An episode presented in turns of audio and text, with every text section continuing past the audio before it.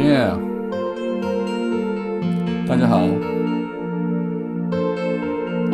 欢迎收听 H 的第八种声音。准备好了吗？Come on。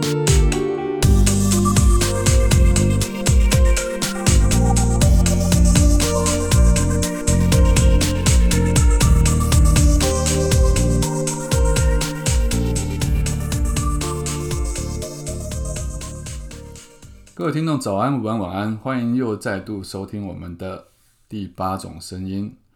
因为不知道你身在什么地方，不知道你现在那边的时间是几点，所以我们用三种不同的问候语跟你打个招呼先。今天我想聊一些比较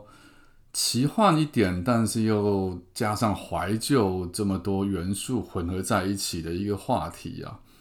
因为前一阵子我跟我的朋友见面了，然后当就聊到了他跟他小孩现在相处以及教育之间的问题。因为在饭桌上大家会闲聊很多不同的议题，所以当这些议题牵扯在一起的时候，反而就会出现一些意想不到的效果，以及你无法去预测这些话题它会延伸到什么地方去。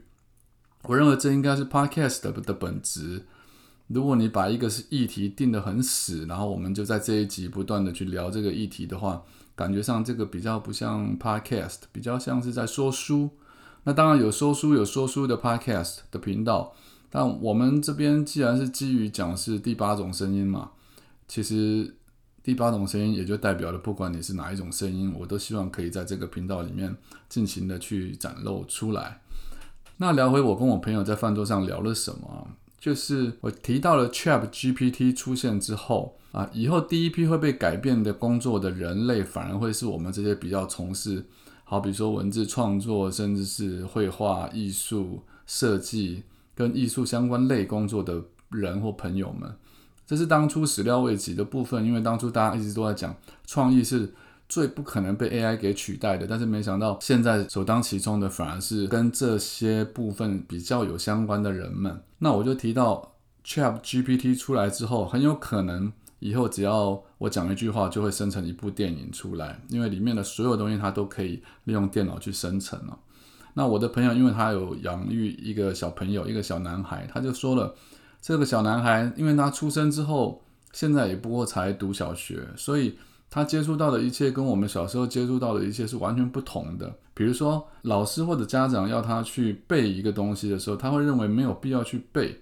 为什么呢？因为其实，在前一个时代，可能只要问 Google 就可以得到很多的资讯或解答。但现在不是，现在有 Chat GPT 的出现，你甚至只要问 Chat GPT，它就可以直接告诉你答案。那又何苦去背那些东西的定义？包括也许像是历史也好像是地理也好。像是一些需要知识性，好比我讲，像我们现在很多人做菜的时候，大家都是看 YouTube，直接看那个 recipe，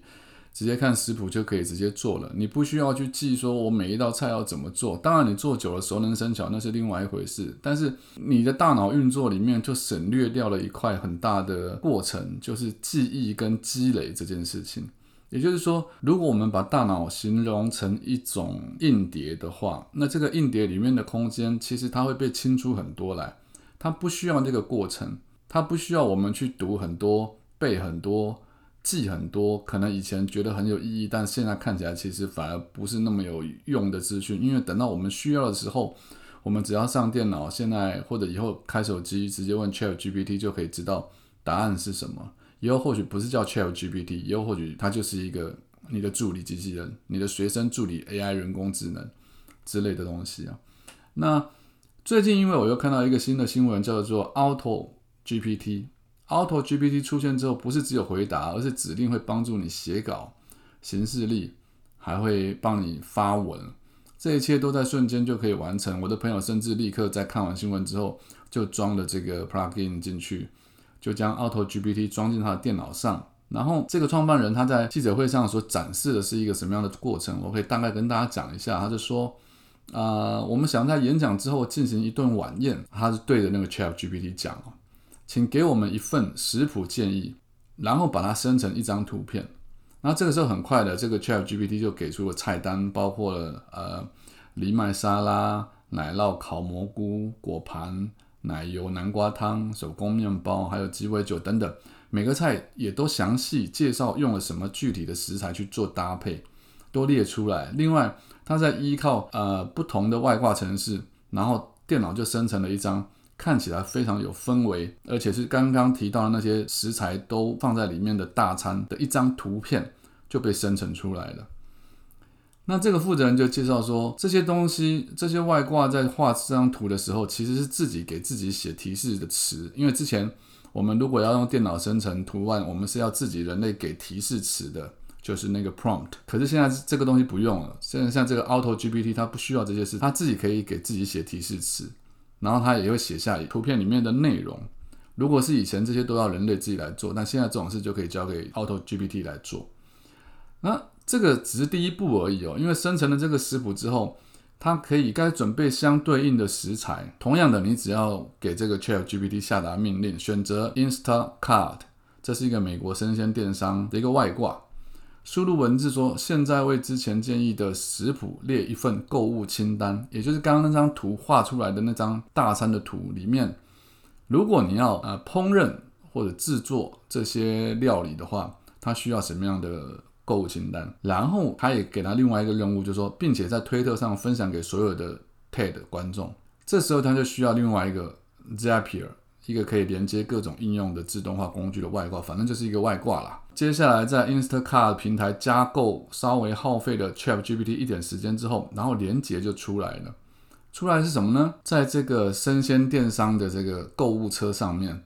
它食材都已经直接被安排好了，你直接下单就可以了。然后他再回去确认说啊，刚刚是不是有把那个连接分享到 Twitter 的平台上？果然，在经过一些操作之后。就可以看到画面上跳出了一个预览的界面，的确有这个主持人的 Twitter 的账号名称，以及刚刚说过要发布的文案公验证和检查，这些都没有问题。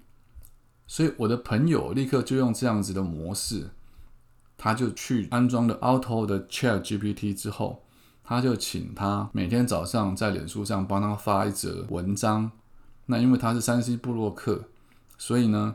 他就可以先请他去收集每天早上关于山西资讯的新闻，然后再自动再帮他在脸书上发一则讯息。也就是说，之前的 Chat GPT 只是你要问他问题，他会给你回答。现在这个 Auto GPT，Auto 的 Chat GPT 是你给他一些指令，他自己会想，他自己会去连接不同的外挂程式，他自己可以在电脑里面做操作、做生成。大家不会觉得这个事情很？夸张跟可怕吗？因为其实对我来讲，我认为这些都只是这些这些应用的初期而已。等到再过几年，这些应用会进展到一种可能我们没有办法想象的地步。所以，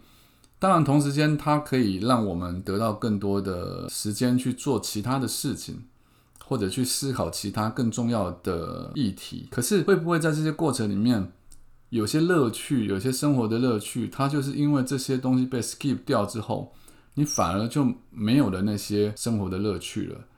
那所以在看到这些东西之后，我不禁想起了另外一件事情，我就说这个比较跳痛。我会想起了小时候我跟我哥玩过的一些游戏。那因为没有现在的资源，所以我们那个时候我们在当初只能玩这些。现在听起来，我不知道你们会觉得有什么感觉？也许你们有同感，或也许你们会觉得哇，怎么当初会？玩这么奇妙的游戏，那在这边我可以分享给大家。可是这些游戏都是在什么东西出现之前我们在玩的呢？答案是大概在我小学几年级左右，三四年级左右，那个日本的任天堂出现之后，Nintendo 出现之后，我们就再也没有玩之前这些游戏了，因为接下来就进入到了电玩跟电视游乐器，甚至是手游的时代。所以这就是时代会改变了人类的一个行为模式，当然它也取代了人类快乐的来源。我不知道哪个是好，哪个是坏，我只能讲每个世代的小朋友有他们生活的新的环境。所以我在我的新书里面也不断在提这样的事情，就是不要去听妈妈的话，因为妈妈没有办法预测到你以后的世界会是什么，因为没有人可以预测得到到底未来小朋友他适合做什么样的工作，以及他会做什么样的事情才可以得到成就感。或者获取金钱的利益。那我们来聊一下，我跟我哥哥小时候玩过什么事。在很小的时候，我们住的地方不是城市，不是像台北市，而是比较偏新北市也好，或者是像比较一些乡下的地方。所以我跟我哥会出去外面跟不同地方的小朋友一起去堆沙球。就是当有很多沙子的地方，你把它水用沙跟水和在一起，不是用泥巴哦，泥巴是另外一回事，泥巴是拿来丢的，泥巴是拿来踩的。我们讲的是沙沙子，那沙子你把它加水之后，你把它和在一起，然后用手用手很用力的揉揉捏，将水分都挤干，看谁能够把它挤干，把这个球做的最圆满。当然，大家就会去比嘛，因为你做出来的球会有大有小。当然，我们不是在比审美比赛，不是说这个时候大家就举出举分牌说啊，这个五分，这个九分，不是这样的。我们要比硬度，就是大颗当然有大颗的好处，但小颗也有小颗的好处。小颗就是你可以把它的密度弄得更紧。那玩法就是说，做完之后大家开始要比赛了。呃，先猜拳，输的人就是把你的沙球放在下面，然后赢的人从上面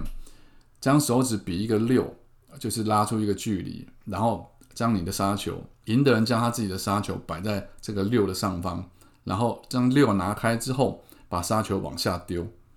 应该说放啊，就是放下去。那上面的沙球就会砸到下面的沙球，这个时候你就会去看是上面这个沙球出现裂缝，还是下面那个沙球被压扁。这就是一个比赛，你可以在当中体会到竞赛的乐趣，甚至就是捏。怎么样去创造出密度最高的沙球？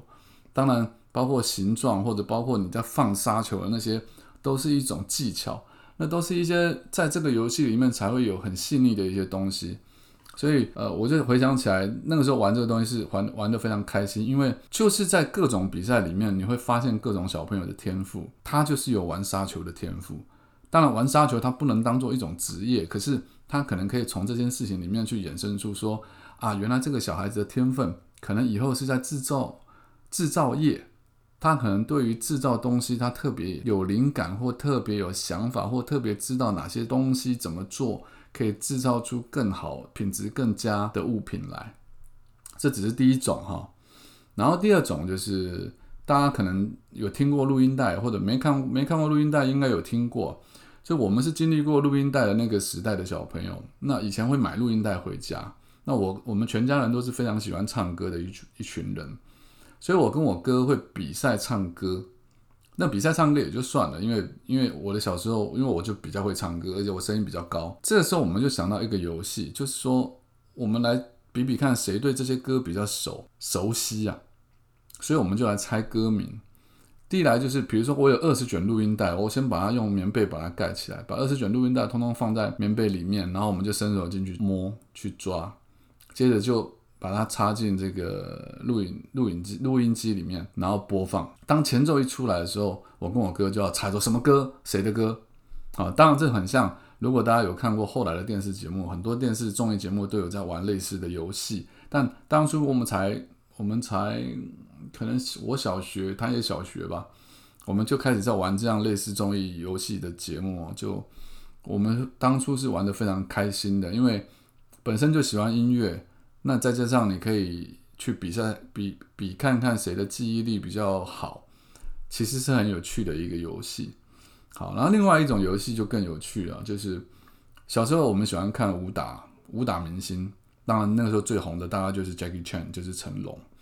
所以我跟我哥常常会去看，几乎几乎当时每一年过年贺岁片都会有成龙的功夫片，那。看完之后，我我们回到家里面，家里面的家具就要遭殃了。因为我跟我哥会开始练习，不是说练习，应该说演练，学习成龙在片中他们对打的那个模样。然后两个人就是摆出空手道也好，空手搏击的架势也好，甚至会踢腿、转身回旋踢。当然我小我哥三岁，所以打起来体型上或力量上，我都是比较吃亏的。我还记得我曾经被他踹了一脚，差点重伤这样。只是当你在比试这些东西，然后套招，比如说你刚好挥拳，他躲过，或者他刚好出脚，然后我跳过，你会觉得啊，很像真的在动作片电影里面的套招，武术指导在做那些工作，那我们就会觉得非常有趣。所以每次这样做的时候，当然很容易一个不小心，你家里面的东西就会被踢到，甚至就会东西就会坏掉，玻璃就会破掉，所以我我们就会被爸妈给骂。被责骂之类的，这些都是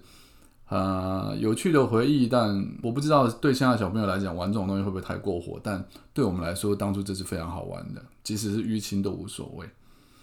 好，那接下来另外一种就是我跟我哥跟表哥他们，我们有三四个表哥，呃，我们会玩一种游戏，就是表哥会自自己制作桌游型，就现在来讲应该就是桌游啦，就是把扑克牌外面再贴上一张纸，然后这些纸上面他们画会画各种不一样的图案。就是建立一套世界观，比如说这个大的魔王，他可能是赢过这个小的魔王，然后这个小的魔王，他可能他的特色是是可以可以可以发出闪电，他可以专克另外一只牌，这样五十二张牌都画完图之后，你发给我们就分别发给，比如说四个人，一个人十三张牌，那当然就有一，比如说 A 克 B，B 克 C，C 克 D，D 又克 A，所以你就要抽出每一张牌出来对战，那翻开了牌来之后。谁会赢谁，这个就会由裁判来错。我们当初玩是，他是没有写下一个非常必须按照规则走的规则，所以他就会有一个裁判。所以当我们两个人翻开牌之后，裁判会开始解释说，这只赢，这张牌赢。可事实上，可能根本不是那么一回事。可能刚刚在之前讲的时候，这张牌本来可能是很厉害的，但为什么是这张牌赢？就因为裁判是我们最大年纪最大的表哥，他是很有幽默感的人，所以他会开始解释说为什么，他就会开始瞎扯。那我们会觉得很好笑，就会笑成一团。当然有时候会按照规矩走，就是哪张牌真的是比较强，哪张牌真的比较弱，就这样玩下去。然后到最后，可能赢着赢到最后牌输光的人他就输了。那这个牌其实有趣的是在于，当裁判那个人，你要怎么样去训练你的想象力跟创造力？因为你要在短时间内掰出说这两张牌到底哪一张牌赢过哪一张牌。而他赢过他的原因又在哪里？他的强处，他为什么会赢这张牌？你等于是要编出一个逻辑，甚至故事。你的逻辑如果不通，大家听了就会虚你，大家就觉得啊，你这个裁判不行，大家就觉得这游戏不好玩。所以它好不好玩的重点在于这个裁判的创造性强不强。所以小时候，当你没有那些呃已经长好的电动玩具，已经设定好的游戏程式，你就必须自己创造，自己用创意去想象出各种不同的游戏出来。啊，这个我也觉得是蛮有趣的一段回忆。那接下来是像我跟我哥，我跟我哥因为小时候常看漫画，所以对我们从漫画里面学到很多的运动常识、运动知识，可能是那个时候的小学生可能完全不知道的。比如说高尔夫球的规则是什么？为什么会有 birdie？为什么会有 eagle？为什么会有派？好，那些都是代表什么意思？那些然后一号木杆、一号铁杆，好，这些推杆这些东西到底是什么？什么？怎么用的？在果岭上要怎么打？为什么会有沙坑？为什么还会有水池？这些东西在我们当初那个年纪的小朋友，如果你没有看过相关书籍，或者家里面没有相关的大人在从事一样的运动的话，你其实不会对这些运动有特别的了解。尤其是当时的电视转播也不太会去转播所谓的高尔夫这项运动。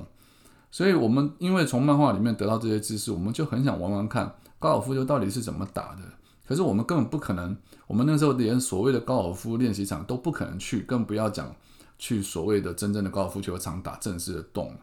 那我哥就想到一套方法，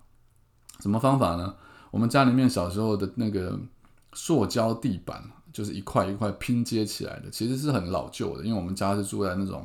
日式建筑的房子里面啊，这很特别的，所以那个。一块一块的塑胶地板，它们交接的地方，有时候因为破了一个洞，就是缺了一个角啊，应该这么说，某一块缺了一个角，那个那边就会产生一个小小的洞，然后诶，我们就会想说，这个洞就可以当做是这个打高尔夫球果岭的里面的洞。那好，可是既然有洞了，那有有球吗？有的，就我妈妈那个时候在做手工艺，所以他们会串珠子。那珠子就有很那种很小的小类似小珍珠那样，这个珍珠刚好可以滚进那个洞里面去。那有珠子、有洞、有球了，那是不是要球杆？那球杆要怎么怎么用跟怎么分呢？于是我们就拿了，比如说当初当初我们家最多的小时候小朋友身边最多的东西是什么？你把书包拿出来，你把铅笔拿出来，里面会有铅笔，里面会有橡皮擦，里面会有签字笔。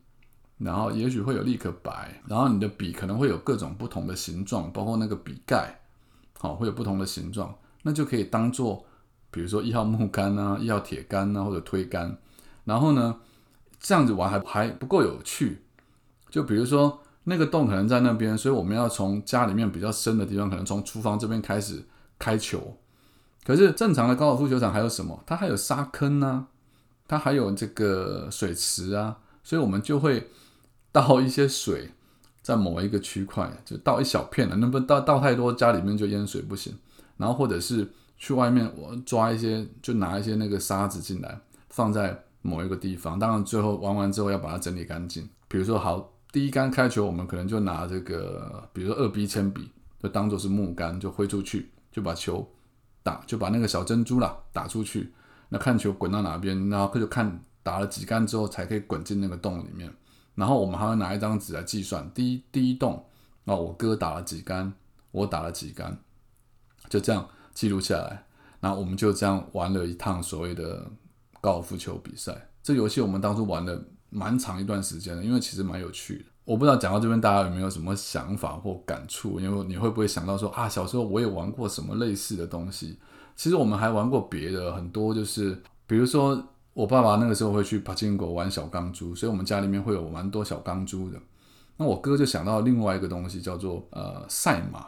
其实就跟赛车是一样，就是我们其实是想要玩类似 F1 赛车的这种竞技游戏，比赛速度的。可是你没有东西可以比啊！我们当初也没有车，那时候还小，最多只能骑脚踏车。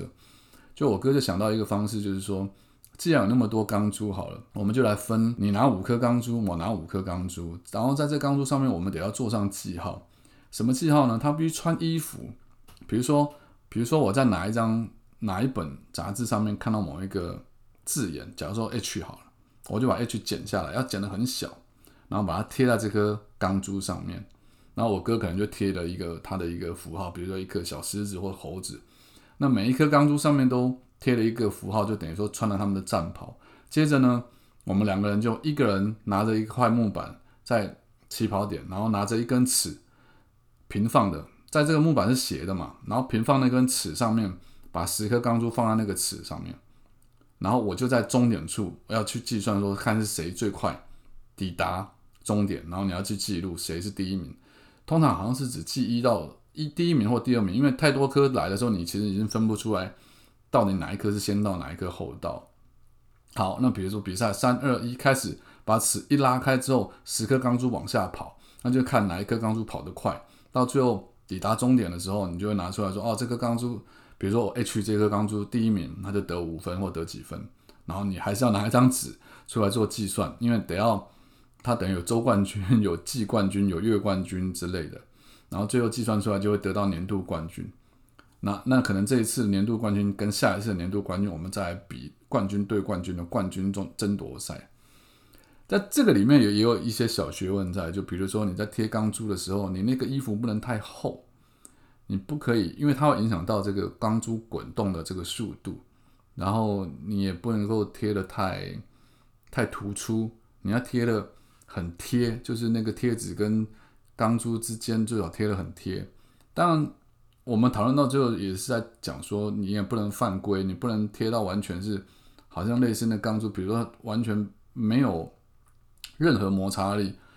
的一些贴纸在上面的话，那你肯定是第一名，那就那就没有什么好比赛的了。反正就是因为这样，你会得到一些结论，你会得到一些想法，然后你也会把这个比赛记在心里面，这是非常有趣的。我们真的是做了很多这些，在没有电动玩具出现之前呢，就比如说，呃，可能他有他的书桌，我有我的书桌嘛，在我们小的时候，那我哥是一个非常会，他以前就是读美工科的，所以他很会，再加上他可能大我三岁吧，所以他的想法总是会比我多很多。如果说我现在人家认为我很有创意的话，我可能会认为说小时候我从他的身上学到不少，或者他启发了我不少的事情。他会做什么事呢？我哥会在他的书桌底下。去拿一些棉被，然后把一些灯、小灯泡带串进去，就是把他的那个书桌底下的小房间弄得非常的温馨。你会，他会温馨到舒适到让你觉得说，哇，那真的就像一个小天堂一样。然后我会想要进去，那因为我年纪小，我就会吵着想要进去。就我哥就说，好，那这边给你好了。于是他就到另外一个书桌下面，他又布置了另外一个空间。就我没想到那个空间弄得更好。哦，我已经忘记那个细节是什么。总之就是他就是很会把这些东西弄得很有意思。然后我一看，我就说不行不行，我想我比较想要那另外那一间。那我哥就说不行，你已经要了那一间，那是那就就是你的房间这样。那像这样的事情真的是不胜枚举，就是我哥总是可以创造出这种很多有意思的小朋友很爱玩的，或者是很很有趣的玩意儿。刚刚也讲到，因为我们看很多漫画，漫画店大概就在我们家隔壁几步路就到了，所以常常最新一集的漫画出来之后，我跟我哥是轮流去看的。因为我还记得那时候进去漫画店里面看一本漫画是是要两块钱，两块钱在现场看完一本漫画，看完之后，因为它是最新的，所以大家都会抢着去。所以他一看完，他赶快跑回来叫我立刻去接手，不然我还没有去到现场之前，可能就会有别人拿掉那那本漫画先坐到看，我就得要在旁边在那边翻一些别的书，等到人家把那本新最新一集的漫画看完之后，我才可以坐下来花那两块钱看掉那本漫画。那像这些东西，因为我们看了大量的漫画，所以我们也买了一些漫画回家。然后我哥因为他是美工科出身的嘛，那当然是后来的事情。在他还没有去读美工之前，他就开始画这些漫画。我们就买了白纸来，然后就画格子，甚至画封面，就学那个香港黄玉郎、龙虎门那种港式漫画、港漫的那种风格，画肌肉线条，然后取名字，就是这一集第一集叫什么名字，然后书名叫什么。所以那个时候我就出版了我的第一本书了。其实我最早的书并不是在啊，并不是在我当作家的时候，那时候我自己我们自己画。自己剪裁，自己装订，然后画了三本几本之后，我们两个就会交换，交换对方的创作来看。看完之后可能就会大笑，为什么？因为有些剧情可能会会会很荒谬，或者是有些图画的很丑，或者是他可能会嘲笑我的画工，我可能会嘲笑他的他的故事。总之，童年就是这样过去的。所以这些游戏它都是需要动脑，它其实并不会让我们。不用花脑筋，而去好像只是在动手指头，看着荧幕，在做那些比较机械式的动作。那因为从 Chat GPT 聊到这个 Auto GPT，聊到以后的世界，聊到现在的人的大脑跟现在的小朋友的大脑，我都觉得说，以后我们的大脑构造肯定是不一样，因为你用的回路，你用的大脑的区域，用的程度都是不一样的。所以到底是哪个脑会比较好？我其实是蛮期待去看到以后有人可以去做出这样子的实验或印证，说怎么样的大脑对什么样的事情是更有效率或更有帮助的，或者是我更重视的事情是什么样的大脑，它会是更快乐的。今天就跟大家分享到这边，讲了非常的久，对我大家好像是自己一个人讲最久的一次，因为讲了小时候的事情，我就有点停不下来。那我希望在聊这些过程里面，可以勾起你的一些儿时回忆，然后也可以增加一些你的想象力跟创造力。当然，最重要的是，面对现在一个新的时代，也许你的身边已经有你的小孩，有你的小朋友了，怎么样让他们可以兼顾现在方便的 AI 人工或者是电脑科技的使用，另外一方面又可以兼顾他们创造力不要因此而丧失？我觉得这也是一个蛮重要的议题去讨论的。我是 H，如果你还不认识我的话，可以到。脸书或 IG 上面去搜寻作家 H，期待下一次跟你见面。